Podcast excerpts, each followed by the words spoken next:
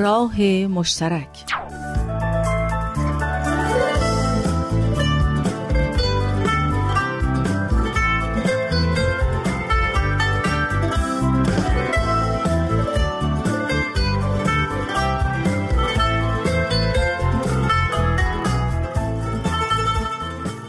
سلام شنوندگان عزیز. من ترانه هستم و این اولین قسمت از یک برنامه جدید به نام راه مشترک.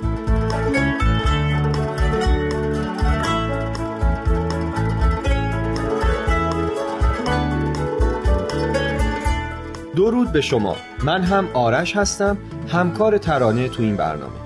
برنامه ای از رادیو پیام دوست که به موضوع مهمی می‌پردازه ازدواج. پس همین اول کاری بهتون اختار می‌کنیم که تا وقتی این سری از برنامه ها تموم نشده فکر ازدواج رو از سرتون بیرون کنیم.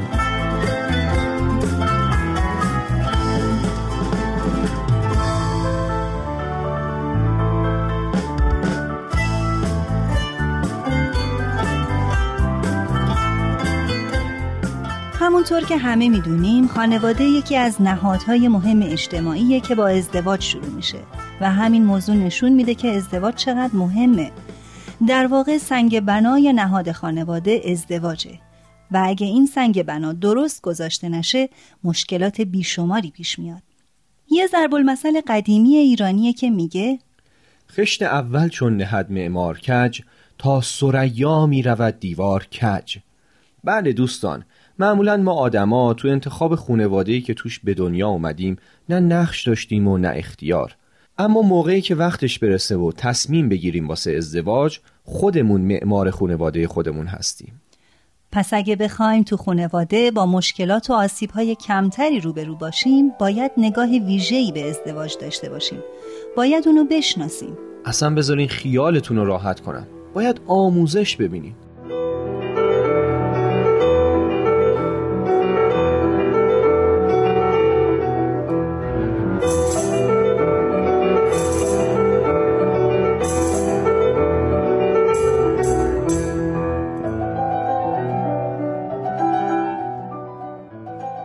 شاید با خودتون بگین ازدواج آموزش. مگه صد سال پیش کسی آموزش می‌دیدی که ما هم باید حالا آموزش ببینیم؟ تازه چقدر با بزرگ ما بزرگامون با هم خوب و عالی زندگی می‌کردن.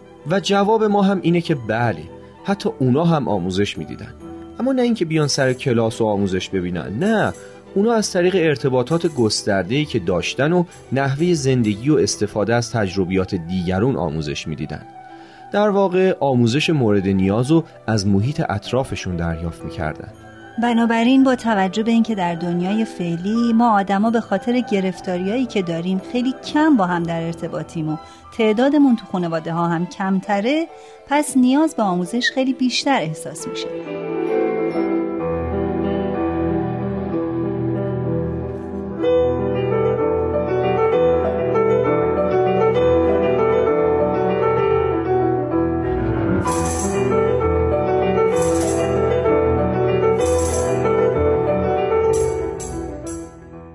اگه بخوایم یه مقایسه ساده بکنیم میشه گفت ازدواج مثل گرفتن گواهینامه رانندگیه اگه بخواین گواهی نامتون رو بگیرین سه تا مرحله رو باید پشت سر بذارین معاینه چشم و آزمون بینایی امتحان آین نامه و قوانین رانندگی و در نهایت امتحان و اثبات مهارت رانندگی اما اگه توی رانندگی مهارت نداشته باشیم نتیجه چیه؟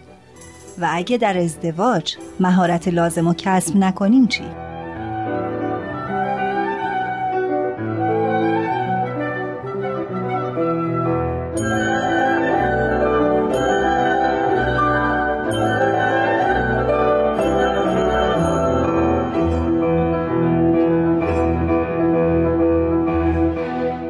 ازدواج به یه پیش زمینه های نیاز داره. شنوندگان عزیز بدون مقدمه معرفی می‌کنیم بهتون. سرکار خانم ارفانی کارشناس مسائل خانواده که من و ترانه رو تو این برنامه یاری می‌کنن. سلام و خیلی خوشحال میشم اگه بتونم کمکی بکنم. مرسی که اومدین به برنامه ما خانم ارفانی همین الان آرش گفت که ازدواج به یه پیش زمینه های نیاز داره. درست مثل رانندگی. میشه به این پیش زمینه ها اشاره بکنیم؟ ما می‌تونیم این پیش زمینه ها رو به سه قسمت تقسیم کنیم. درست مثل مثال رانندگی که گفتیم. یه نفر که می‌خواد ازدواج کنه اول از همه باید سه تا آزمون رو بگذرونه. یکی آزمون بینشی برای اینکه خودشو اثبات کنه. دومی یه آزمون درباره آشنایی با مشکلات و انتظارات ازدواج و قوانین حاکم بر زندگی مشترک. و سومین آزمون هم آزمونی عملی که به خودش ثابت کنه آیا می‌تونه مشکلات و تعارضات بعد از ازدواج رو حل کنه یا نه این آرمانگرایانه نیست؟ من فکر نمی کنم آرش. مثل تربیت راننده است دیگه.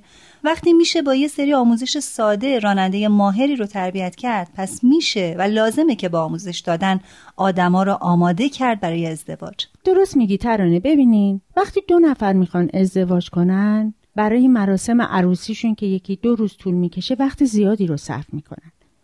من زوجایی رو دیدم که ساعتها وقت گذاشتن که مثلا فقط یه دسته گل عروس و نوع گلایی که توش باید به کار بره رو انتخاب کردن. دیوید اولسون در همین رابطه حرف جالبی می‌زنه. دیوید اولسون یکی از مشاورین ازدواجه. بذارین از روم می‌خونم. اون میگه آنها انرژی زیادی را برای انتخاب کیک عروسی صرف می‌کنند.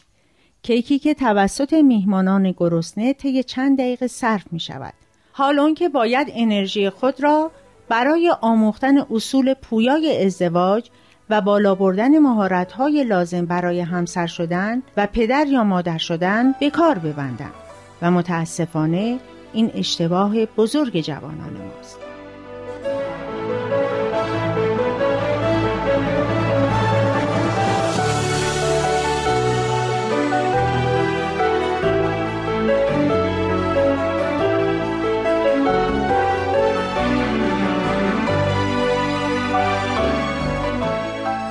خانم ارفانی من یه سوال دارم.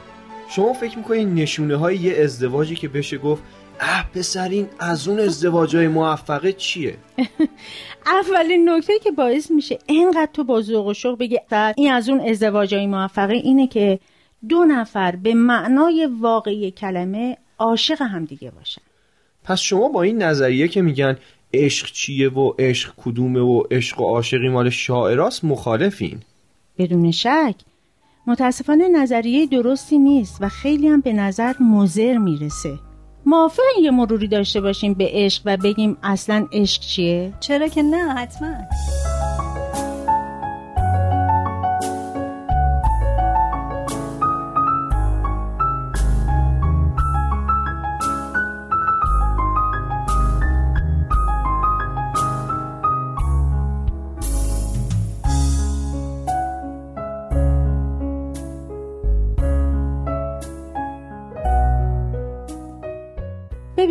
عشق یه احساسه یه احساس قوی یه محرکه یه محرک قدرتمند برای زن و مرد که یار و یاور هم باشن و تشکیل خانواده بدن و خوشبخت بشن همه همین حس رو در درون خودشون دارن؟ همینطوره پس چرا بعضیا نمی‌تونن عشق رو بروز بدن؟ این به تربیت خانوادگی فرد برمیگرده مثلا اگه یه نفر تو خانواده انسان مهرورزی تربیت شده باشه در بزرگسالی می‌تونه عشق رو بروز بده. و مهمتر این که این عشق او رو به سمت اتحاد و دوستی با بقیه جهت میده. اما اگه برعکس خودخواه بار بیاد هم خیلی سخته که عشق رو بروز بده و همین که اگر هم بروز داد این عشق باعث و وسیله میشه برای رسیدن و ارزای خودخواهیش. دلیل اینکه بعضیا نمی‌تونن عشق رو بروز بدن یا بد بروز میدن همینه. خانم ارفانی میشه یه مرتبه عاشق شد؟ نمیگم نمیشه. میشه اما ولی داره. و این ولی چیه؟ ببین عشق یه حالت و یه فعالیته. هر کسی که عاشق شد برای تحقق عشقش باید رفتار و فعالیتی انجام بده. مثلا مرد و زنی که عاشق همدیگن همه تلاششون رو می‌کنن تا اون یکی در تمام زمینه ها پیشرفت کنه. یا حتی مثلا یه شاخه گل به همدیگه میدن. در واقع می‌خوایم بگین که عشق به مواظبت احتیاج داره. دقیقا همینه که میگی. یه جمله معروفی هست که میگه برای دلباختگی یه لحظه کافیه اما عشق حقیقی به وقت نیاز داره. بذار یه مثال بزنم تا منظورم رو بهتر متوجه بشین شما وقتی می‌خوان یه آتیشی روشن کنین که خودتون رو توی شب سرد گرم کنین و فقط بین روزنامه و هیزم حق انتخاب دارین؟ مطمئنا هیزم رو انتخاب می‌کنین. درسته که دیر شعله ور میشه اما آروم آروم میسوزه و شما رو گرم می‌کنه. درست برعکس روزنامه که به همون سرعتی که شعله ور میشه خاموش هم میشه. و شما می‌خوایم بگین که برای شروع یه زندگی خوب و عالی روزنامه به درد نمی‌خوره. نه به درد می‌خوره. میشه برای درست کردن آتیش از روزنامه استفاده کرد برای اون جرقه اولیه تا هیزم رو شعله ور کنی. اما فقط روزنامه نه به درد نمی‌خوره. می‌خوام بگم که اگه می‌بینین تو رابطه هایی که دارین خیلی زود عاشق میشین و خیلی زود هم به قول قدیمی ها فارغ یه جای کار میلنگه. اینجاست که میگم شما روزنامه رو انتخاب کردین نه هیزم.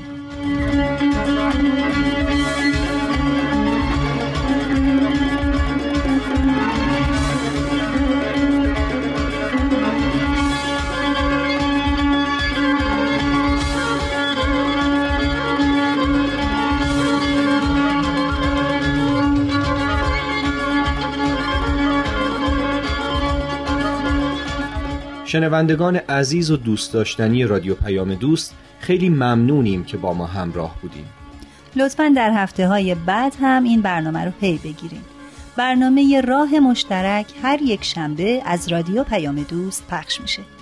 خوش باشین و خدا نگهدارتون باشه.